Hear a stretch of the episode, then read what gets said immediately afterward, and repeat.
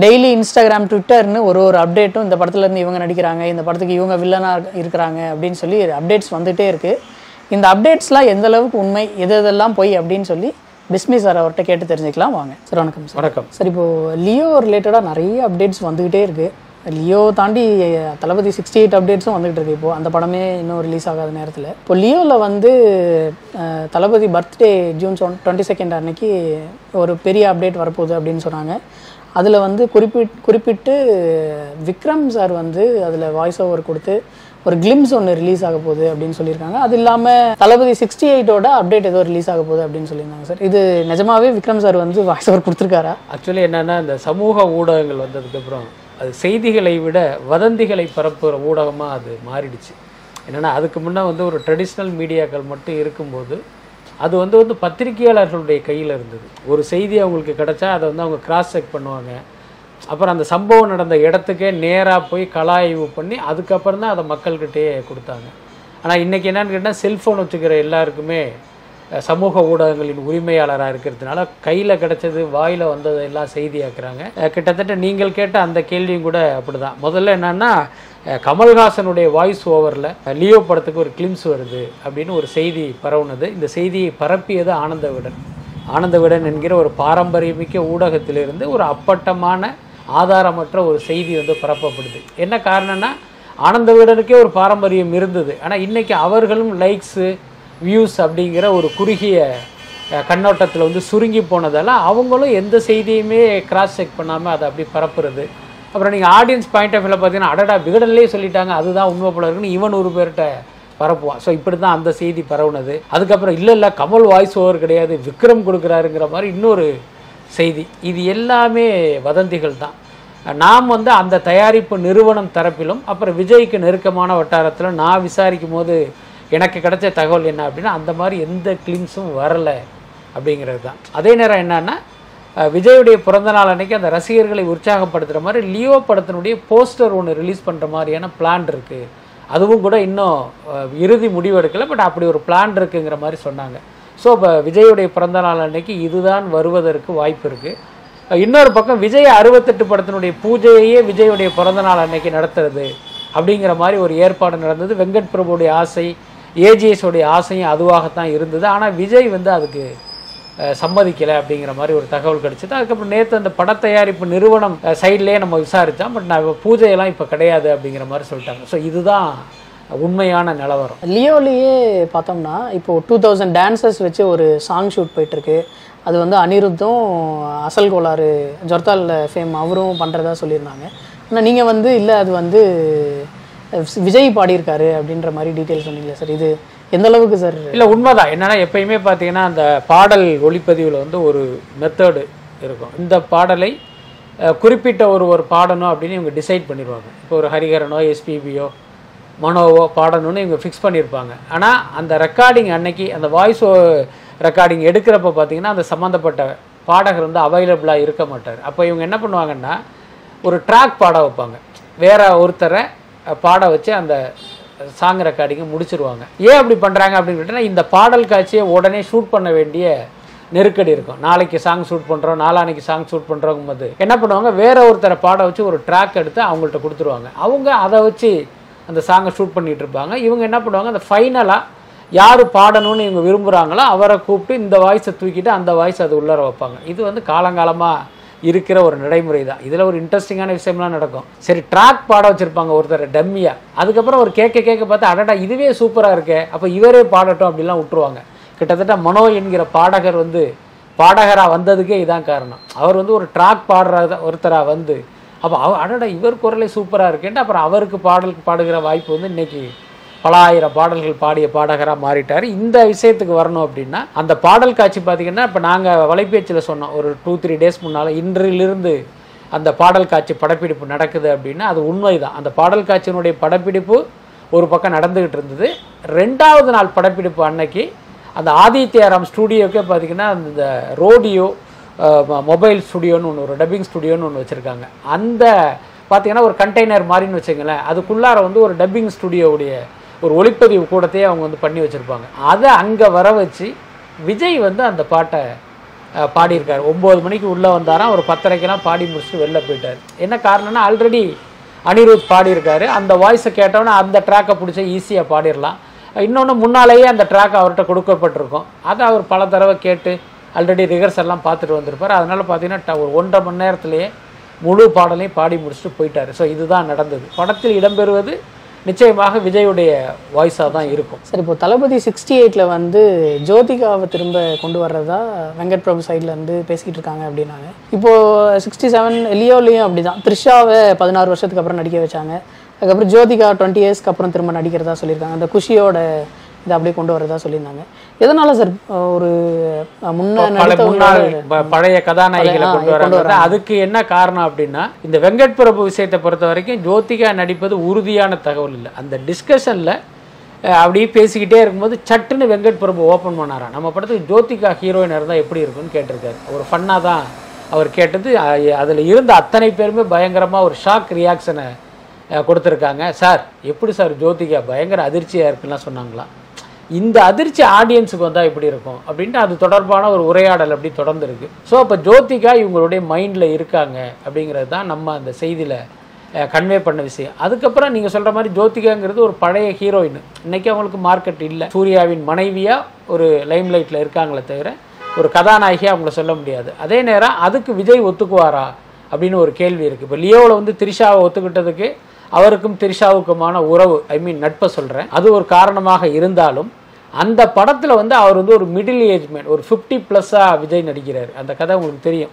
மனைவி மகளோட வந்து ஒரு அமைதியான வாழ்க்கை வாழ்ந்துக்கிட்டு இருக்கிற விஜய். அவருக்கு ஒரு பிரச்சனை வருது. காரணம் கடந்த காலத்தில் அவர் பண்ண சில விஷயங்கள்லாங்கிறது தான் அதனுடைய லைன் ஸோ அப்போது தெரி கதையை திரும்ப சொல்கிற மாதிரி. ஆ அதான். அப்போ நம்ம விஜய் கிட்ட தான் கேட்கணும். தெரி கதையே திரும்ப எடுக்க திரும்ப எடுக்கிறீங்களேன்னு கேட்க வேண்டியது ஆக்சுவலி இது ஒரு பாட்சா ஃபார்முலா தெரியுடைய மூலமே பார்த்தீங்கன்னா பாட்சா தான். அதனால அது ஒன்றும் ஒரு புது விஷயம் இல்லை. ஸோ இந்த மாதிரியான ஒரு மிடில் ஏஜ் பர்சனுக்கு வந்து ஒரு திரிஷா மனைவியாக நடிக்கிறாங்கன்னா அது ஒரு பெரிய உறுத்தலாக இருக்காது. அதுக்கு பார்த்தீங்கன்னா கீர்த்தி சுரேஷ் நடிக்கிறதா இருந்தால் தான் ஒரு மாதிரி உறுத்தலாக இருக்கும். அப்பாவும் பொண்ணு மாதிரி இருக்கி நீங்கள் எப்படி ஹஸ்பண்ட் அண்ட் ஒய்ஃப்னு கேட்டுருவாங்க. ஸோ அதனால் பார்த்தீங்கன்னா இந்த கதாபாத்திரத்துக்கு திரிஷாங்கிறவங்க பொருத்தம் தான். இப்போ எனக்கு என்ன தோணுதுன்னா கிட்டத்தட்ட விஜய் அறுபத்தெட்டுலேயும் இவருக்கு அந்த மாதிரியான ஒரு மெச்சூர்டு கேரக்டராக இருக்குமோ? அப்படின்னு தோணுது. இல்லைன்னா நீங்கள் ஒரு விஜய் அறுபத்தெட்டு படத்தில் வந்து விஜய் வந்து ஒரு காலேஜ் ஸ்டூடெண்ட்டாக நடிக்கிறாரு.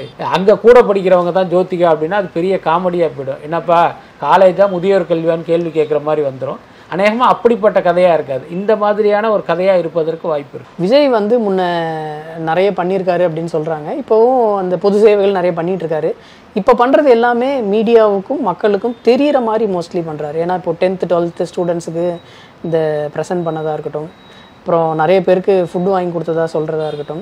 இது எல்லாமே டூ தௌசண்ட் டுவெண்ட்டி சிக்ஸ் எலெக்ஷனுக்கான ஒரு பேஸ் அப்படின்னு சொல்லி சொல்கிறாங்க சார். அது இல்லை அது உண்மைதான். அது பார்க்கும்போதே நமக்கெல்லாம் பளிச்சுன்னு தெரியுது. இன்னொன்று விஜய் வந்து இந்த மாணவர்களுக்கு உதவித்தொகை ஊக்கத்தொகை கொடுக்கறது அவங்களை கூப்பிட்டு பாராட்டுறது அப்படிங்கிறது இன்னைக்கு நேற்று பண்ணலை. ஏன்னா நம்ம வந்து விஜய் அவருடைய முதல் படத்துலேருந்தே பார்த்துக்கிட்டு இருக்கோம். நம்ம அலுவலகத்துக்கு பக்கத்தில் தான் விஜயுடைய ஆஃபீஸே ஸோ அப்போ வந்து அவருடைய ஆஃபீஸ்க்கெலாம் போகும்போது பார்த்திங்கன்னா அந்த உள்ளே நுழைஞ்சாலே ஃபுல்லாக அந்த நோட் புக்கை அடுக்கி வச்சுருப்பாங்க.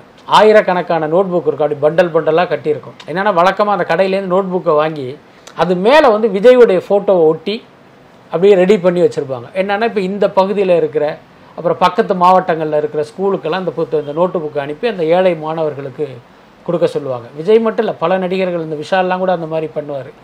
அந்த அப்போயெல்லாம் எப்படின்னு கேட்டிங்கன்னா ஒரு பத்தாயிரம் ரூபாய்க்கு நோட்டை கொடுத்துட்டு ஒரு லட்ச ரூபா செலவு பண்ணி அதை பத்திரிக்கையில் செய்தியாக வர வைப்பாங்க. ஒரு நூறு பத்திரிகையாளர்களை கூப்பிட்டு இங்கே பாருங்கள் ஏழைகளுக்கு நோட்டு கொடுக்குறோங்கிற மாதிரியான வேலைகளை அன்னைக்கே பண்ணாங்க. ஆனால் இன்றைக்கு விஜய் பண்ணுவது பார்த்தீங்கன்னா ஒரு சுயநல நோக்கத்தோட.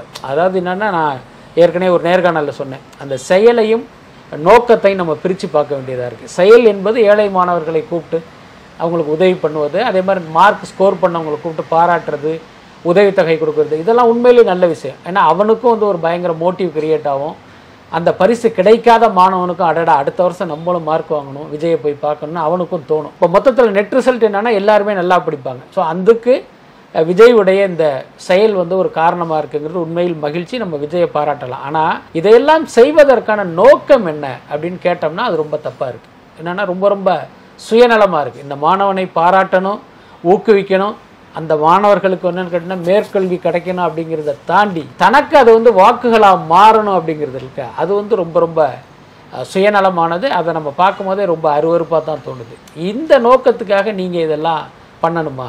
இன்றைக்குள்ள அரசியல் கட்சிகள்லாம் அதுதானே பண்ணிக்கிட்டு இருக்காங்க. அப்போ அதே மாதிரி ஒரு மலிவான அரசியலை வந்து இவர் கையில் எடுக்கிறாரே அப்படிங்கிற வருத்தம் நமக்கு இருக்குது சந்தோஷ் நாராயண் ஒரு இன்டர்வியூவில் சொல்லியிருந்தாரு. வெற்றிமாறன் வந்து ராஜன் வகைரா அப்படின்ற ஒரு கட்ஸ் வந்து வட சென்னையிலேருந்து எடுத்து வச்சிருக்காரு டூ ஹார்ஸ்க்கு அது வந்து வட சென்னையை விட பயங்கரமாக இருக்குது அப்படின்ற மாதிரி பேசியிருந்தாரு. அது நிஜமாவே அந்த மாதிரி ஃபிலிம் இருக்கு. நீங்கள் வடசென்னை படம் பார்த்துருப்பீங்க. அதில் வந்து அந்த அமீருடைய அந்த எபிசோடு பார்த்தீங்கன்னா பிரமாதமாக இருக்கும். முக்கியமாக அவருடைய கேரக்டர்லாம் அந்த கதையில் பார்த்தீங்கன்னா அந்த அமீருக்கான ஒரு பேக் ஸ்டோரி ஒன்று இருக்குது அதை வந்து அவங்க ஏற்கனவே ஷூட் பண்ணிட்டாங்க. ஆனால் என்னென்னா அந்த படம் வந்து தனுஷ் படங்கிறதுனால இப்போ இன்னொரு கதாபாத்திரத்தை வந்து நீங்கள் ரொம்ப விலாவாரியாக சொன்னால் அவங்க ரசிக்க மாட்டாங்க. இன்னொன்று அந்த படத்துக்கே வந்து ஒரு மாதிரியான இதாக தெரியும். ஒரு வெற்றியை பாதிக்கக்கூடிய ஒரு விஷயமா கூட அவங்க அவங்களுக்கு தோணியிருக்குன்னு நினைக்கிறேன். அதனால் அந்த காட்சிகளை எல்லாம் அவங்க தனியாக வச்சிட்டாங்க. அதுக்கப்புறம் வடசென்னை மிகப்பெரிய வெற்றி அடைந்ததுக்கு அப்புறமா உடனே என்னென்னா அதனுடைய சீக்குவலை எடுக்கணும் அப்படிங்கிற மாதிரி இவங்களுக்கு ஒரு தாட் வந்தது. ஆனால் என்னன்னா அதை வடசென்னையில் போய் எடுக்க முடியாத அளவுக்கு அவங்களுக்கு ஒரு பிரச்சனை. என்னென்னா வடசென்னைனாலே ஒரு அஹ், வன்முறையாளர்கள். அவங்களுடைய வாழ்வியலே ரொம்ப மோசமாக இருக்குங்கிற மாதிரியான ஒரு சித்தரிப்பு அந்த படத்தில் இருந்தது. அதில் அவங்கெல்லாம் கடுப்பாயிட்டாங்க. ஏன் எங்கள் ஏரியாவில் வந்து படம் எடுத்துட்டு எங்களையே கேவலப்படுத்திட்டேங்கிற மாதிரி பயங்கரமாக கோவப்பட்டாங்க. அதனால இவரால் உடனடியாக வடசென்னை டூவை வடசென்னையில் போய் எடுக்க முடியாத ஒரு சூழல் ஏற்பட்டது. ஸோ அப்போ தான் இவர் என்ன பண்ணாருன்னா இதை நம்ம படமாக எடுக்க வேணாம். இதை வந்து பார்த்தீங்கன்னா ஒரு ஓடிடி கண்டென்ட்டாக மாற்றிடுவோம் ஒரு வெப் சீரிஸாவோ அல்லது ஓடிடி ஒரிஜினலாவோ பண்ணிடுவோம் அப்படின்னு தான் இந்த ராஜன் வகையராங்கிற ஒரு விஷயத்தை எடுத்தார். ஆனால் என்னன்னா அதுவும் முழுமையாக இல்லை. வெற்றிமாறன்கிட்ட உள்ள ஒரு சிக்கல் என்ன அப்படின்னு கேட்டிங்கன்னா இப்போ விடுதலை பார்ட் ஒன்று எடுத்தாலும் விடுதலை பார்ட் டூ வந்து முழுமையாக அவர்கிட்ட இல்லை. கிட்டத்தட்ட செவன்ட்டி ஃபைவ் பர்சன்ட் தான் இருக்குது கண்டென்ட் இன்னும் இருபத்தஞ்சி பர்சன்ட் அவர் எடுக்கணும். இதே சிக்கல் தான் ராஜன் வகையராலும் இருந்தது. அதனால் அது வந்து பார்த்திங்கன்னா கிட்டத்தட்ட அப்படியே முடங்கி கிடக்கிற ஒரு ப்ராஜெக்ட் தான். சரத்குமார் பற்றி ஒரு சில கேள்விகள் சார் சரத்குமார் வந்து சூரியவம்சம் டூ எடுக்கிறதுக்கான பிளானிங் போய்கிட்டு இருக்கு அப்படின்னு சொல்லி ட்வீட் பண்ணியிருந்தாங்க.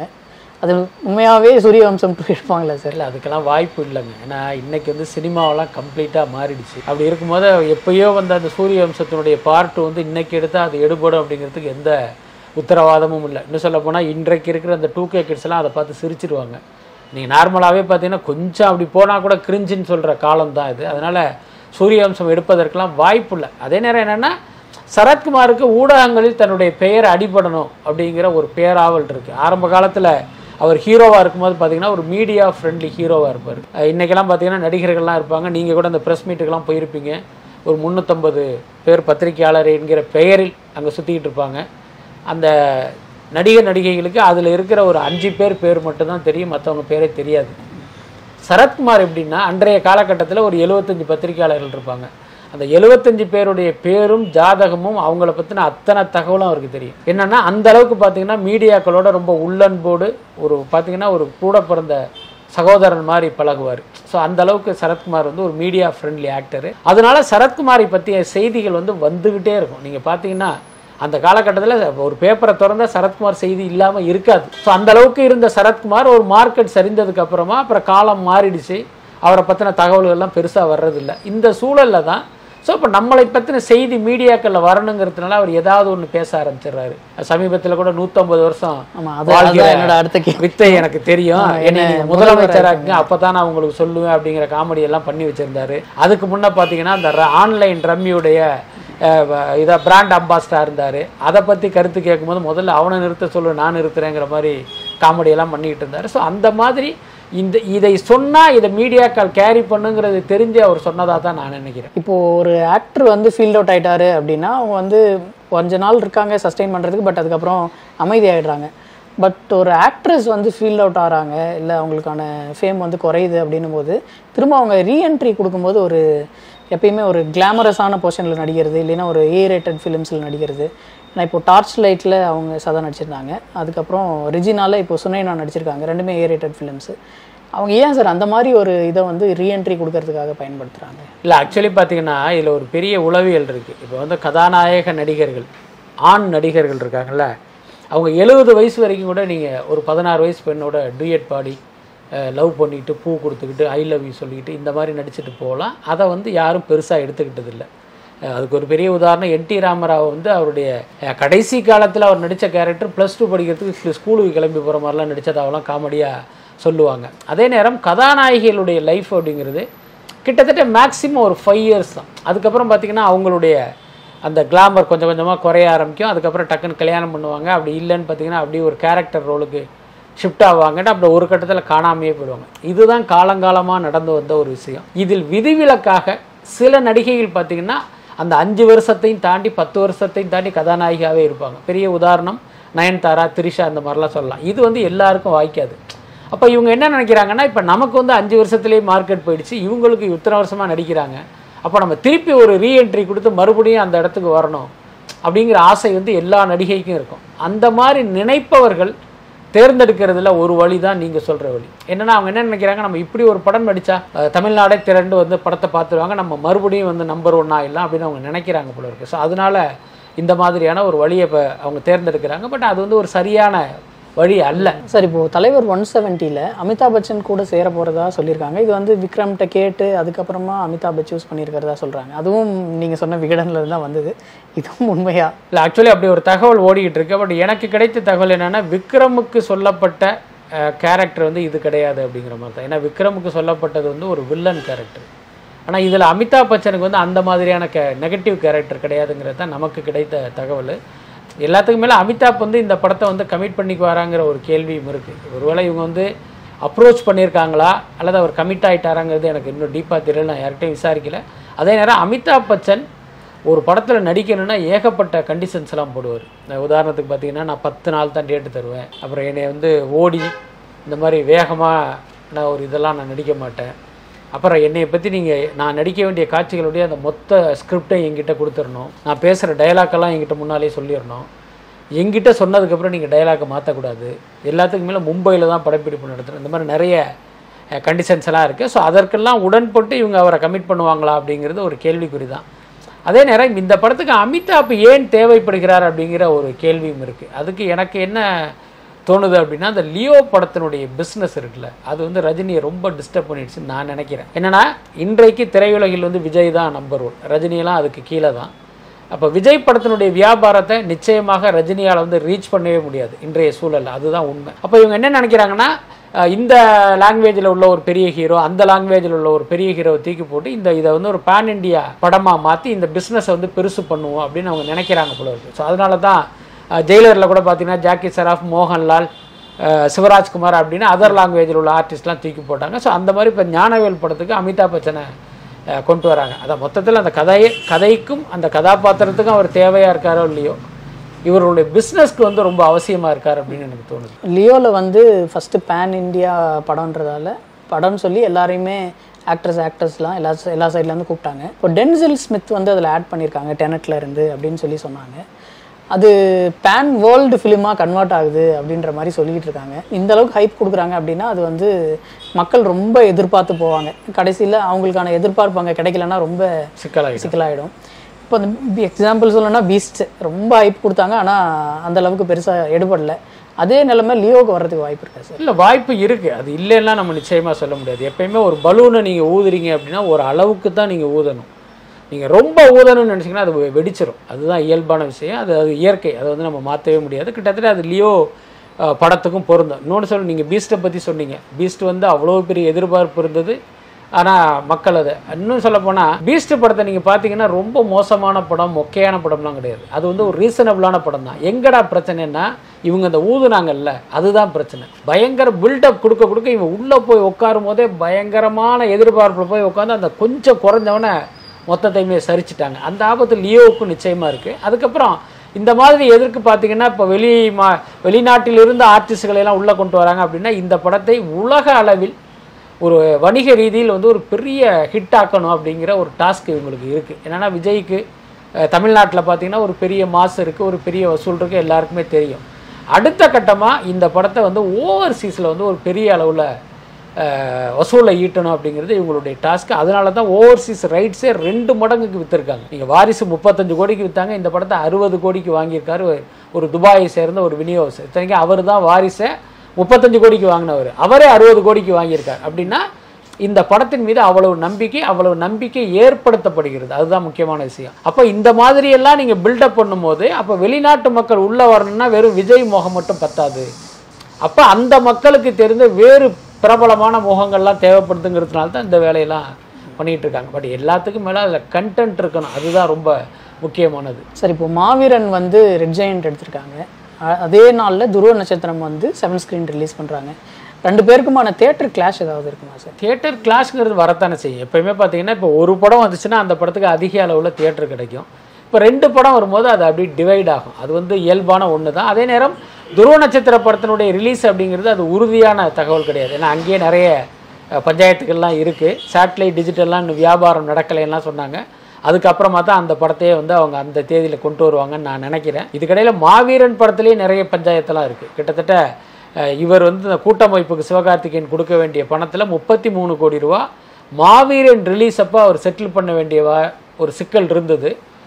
கிட்டத்தட்ட அதிலிருந்து தப்பிப்பதற்காக தான் லைக்காவுக்கு கொடுத்த பணத்தை படத்தை திருப்பி வாங்கி கொண்டு போய் ரெட் ஜெயின் கிட்ட கொடுத்துருக்காரு. இப்போ உங்களுக்கு தெரியும் ரெட் ஜெயின் கிட்ட ஒரு படம் போயிடுச்சுன்னா கடங்காரெல்லாம் தெரிச்சு ஓடிடுவான். ஸோ அந்த ஃபார்முலாவை இவர் மைண்டில் வச்சுக்கிட்டு அந்த வேலையை இப்படி பண்ணியிருக்காரு.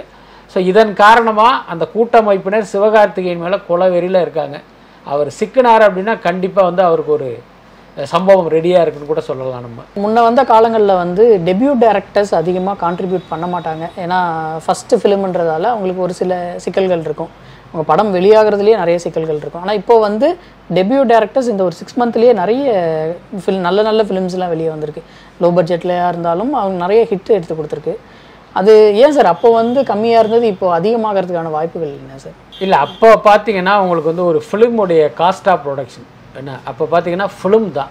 அப்போ அந்த ஃபிலிம் நெகட்டிவில் தான் படம் எடுக்கணும். ஃபிலிம் ரோல் தான் அப்போ பயன்படுத்தப்பட்டது. அப்போ பார்த்தீங்கன்னா காஸ்ட்டுங்கிறது வந்து ஒரு பெரிய லெவலில் இருந்தது. இன்றைக்கி டிஜிட்டல் ஆனதுக்கப்புறம் யார் வேணாலும் படம் எடுக்கலாம். என்ன இப்போ இங்கே திரையுலகில் வந்து இருபத்தி நாலு கிராஃப்ட் இருக்குது நீங்கள் கேள்விப்பட்டிருப்பீங்க. இப்போ நீங்கள் அந்த ஃபிலிம் இருக்கிற காலகட்டத்தில் பார்த்தீங்கன்னா நீங்கள் அந்த ஃபிலிம் வாங்கும் போதே இவர் படம் எடுக்கிறாருங்கிறது எல்லா யூனியனுக்கும் தெரிஞ்சிடும். இவங்களை அவாய்ட் பண்ணிவிட்டு நீங்கள் வந்து ஒரு ஷாட் கூட வைக்க முடியாது. அதுதான் அன்றைய சூழல். ஆனால் இன்றைக்கி நம்ம ஊரில் உட்காந்துக்கிட்டு இந்த பெப்சிக்கு தெரியாமே நீங்கள் எத்தனை படத்தை வேணாலும் எடுத்துகிட்டு வந்துடலாம். யாருமே கேட்க மாட்டாங்க. ஸோ அந்த மாதிரி இந்த பட தயாரிப்புங்கிறது இப்போ வந்து ரொம்ப ரொம்ப ஈஸி ஆகிடுச்சு அதனால் யார் வேணாலும் படம் எடுக்கலாங்கிற ஒரு சூழல் உருவாயிடுச்சு. அதே நேரம் நீங்கள் பார்த்தீங்கன்னா இன்றைக்கு வாரத்தில் ஒரு பத்து படம் ரிலீஸ் ஆகுது. அதில் கிட்டத்தட்ட எட்டு படங்கள் நீங்கள் சொல்கிற மாதிரியான ஒரு டெபியூ டேரக்டராக தான் இருக்காங்க. ஆனால் அந்த படங்கள்லாம் உட்காந்து பார்க்குற நிலமையில கூட இல்லை அவ்வளோ மோசமாக இருக்குது என்னென்னா அவங்க வந்து ஆர்வத்தில் இல்லை ஆர்வ கோளாறில் படம் எடுக்கிறவங்க தான் அதிகம் பேர் இருக்காங்க. அதே நேரம் இந்த மாதிரி வர்ற அந்த புதுமுக இயக்குனர்களில் சில வந்து மாணிக்கம் கிடைக்கிற மாதிரி சில நல்ல டைரக்டர்களும் வெளிப்படுறாங்க வெற்றி படங்களையும் கொடுக்குறாங்க. அதை நிச்சயமாக நம்ம மறுக்க முடியாது. அதே நேரம் நீங்கள் கடந்த காலங்களை எடுத்துக்கிட்டிங்கன்னா சரித்திரம் படைத்த பல படங்களை இயக்கியவர்கள் புதுமுக இயக்குனர்கள் தான். இப்போ ஒரு உதாரணத்துக்கு சொல்லுவோமே கடந்த காலங்களில் வந்து ஒரு பயங்கரமான வெற்றி. பட்டி தொட்டி எங்கும் பேசப்பட்ட படம். ஒரு எழுபதுலேருந்து எண்பதுகள்லேருந்து எடுத்துக்கோமே ஒருதலை ராகம்னு ஒரு படம். அதை யாருன்னா டி ராஜேந்தருங்கிற ஒரு புதுமுக இயக்குனர் இயக்கிய ஒரு படம் தான். அதுக்கப்புறம் பார்த்தீங்கன்னா இப்போ பாக்யராஜ். பாக்யராஜ் வந்தாருன்னா அவர் ஒரு புதுமுகமாக இருக்கும்போது கொடுத்த வெற்றி. பாரதி ராஜா அவர் புதுமுகமாக இருக்கும்போது கொடுத்த வெற்றி. அப்படியே வந்தீங்கன்னா புது வசந்தம் விக்ரமன் புதிய பாதை பார்த்திபன் காதல் கோட்டை அகத்தியன். இது எல்லாமே அவர்களுடைய முதல் படத்தில் கொடுத்த வெற்றி தானே. அதனால் புதுமுகங்கள் வந்து எப்பயுமே வந்து தரமான வெற்றி படங்களை தொடர்ந்து கொடுத்துக்கிட்டு தான் இருக்காங்க. அந்த எண்ணிக்கை சமீபத்தில் அதிகமாகி இருக்கு. அப்படி வேணால் நம்ம சொல்லலாம். சார் இப்போது ரீசன்ட் ஃபிலிம்ஸ்லாம் பார்த்தீங்கன்னா காஷ்மீரில் அதிகமாக ஷூட்ஸ்க்கு போகிறாங்க இது என்ன வெளிநாடுகளுக்கு போனால் பட்ஜெட் அதிகமாகுது அப்படின்ற ஒரு கன்ஸ்டன்ஸ்னாலயா இல்லை காஷ்மீர் வந்து ஒரு கம்ஃபர்டபுளான ஜோன் அப்படின்னு இல்ல அப்படி கிடையாது. காஷ்மீர் வந்து ஒரு அமைதியான மாநிலமா அப்படிங்கிற ஒரு தோற்றத்தை வந்து ஒன்றிய அரசு வந்து ஏற்படுத்திக்கிட்டு இருக்கு. உங்களுக்கு தெரியும். காஷ்மீர் வந்து காங்கிரஸ் ஆட்சியில் பார்த்தீங்கன்னா ஏதோ ஒரு தீவிரவாத மாநிலமாக இருந்த மாதிரியும் இப்போ வந்து இவர்கள் வந்து அந்த தீவிரவாதிகளெல்லாம் அடக்கி அங்கே வந்து ஒரு அமைதியான வாழ்க்கை வாழ்ந்துகிட்டு இருக்காங்கங்கிற மாதிரி ஒரு தோற்றத்தை ஏற்படுத்துகிறாங்க அதற்கு வந்து திரைப்படத்துறையை அவங்க பயன்படுத்துகிறாங்க இப்போ அது வந்து ஒரு ச- பத்திரிகை செய்தியாகவோ ஒரு தொலைக்காட்சி செய்தியாகவோ வந்து மக்கள்கிட்ட பெருசாக ரீச் ஆகுது. இப்போ அங்கே போய் ஒரு படத்தை எடுத்துகிட்டு வந்து பார்க்கும்போது அடடா காஷ்மீர் இவ்வளோ அமைதியாக இருக்குது இப்போ இதுக்கெல்லாம் யார் காரணம்? மோடி தானா அப்போ போடுறா அவருக்கு ஒரு ஓட்டு அப்படின்னு சொல்ல வைப்பதற்கான ஒரு தந்திரம். ஸோ அந்த சூழ்ச்சிக்கு இந்த சினிமாக்காரர்களும் பழியாகிறாங்க லியோ படத்தை எடுத்துங்களேன். அந்த படத்துக்கு வந்து முதல் முதலில் அவங்க வந்து ஃபிக்ஸ் பண்ணது பார்த்தீங்கன்னா ஒரு ஹில் ஸ்டேஷனில் இந்த கதை நடக்குது. அவர் என்னென்னா ஒரு ஹில் ஸ்டேஷனில் ஒரு டீ கடை வச்சுருக்கான் ஹீரோ இதுதான் அவங்க பேசின லைனு அந்த ஹில் ஸ்டேஷனாக இவங்க செலக்ட் பண்ணது வந்து மூணார் மூணாறில் போய் இவங்க செட்டு வரைக்கும் போட்டாங்க. அந்த விஜயுடைய அந்த வீடு கம் அந்த காஃபி ஷாப்புக்கான செட்டு வரைக்கும் போட்டு திடீர்னு பார்த்தீங்கன்னா கிளம்பி வந்து இவங்க காஷ்மீருக்கு போகிறாங்க மூணாருக்கும் காஷ்மீருக்கும் என்ன சம்பந்தம்? அது ஒரு ஹில் ஸ்டேஷன் தான். இருந்தாலும் அதனுடைய இதே கிளைமேட்டே வேறு. ஆனாலும் நம்ம என்ன கஷ்டப்பட்டாலும் பரவாயில்ல காஷ்மீரில் போய் எடுக்கணும் அப்படின்னு அங்கே போனாங்க அப்படின்னா அதுக்கு பின்னால் வந்து ஏதோ ஒரு காரணம் இருக்குது அப்புறம் இவங்க போனாங்கன்னு தெரிஞ்ச உடனே கமல்ஹாசன் கம்பெனியில் சிவகார்த்திகேயன் வச்சு எடுக்கிற படத்தை காஷ்மீருக்கு கிளம்பி போகிறாங்க ஆனால் அங்கே போனதுக்கப்புறம் அங்கே எடுக்க முடியல திரும்பி வந்துட்டாங்க. பட் இதெல்லாம் தற்செயலாக நடக்கலை. இதுக்கு பின்னால் வந்து ஒரு சக்தி இயங்குது அப்படிங்கிறது மட்டும் உறுதியாக நம்ம சொல்லலாம்.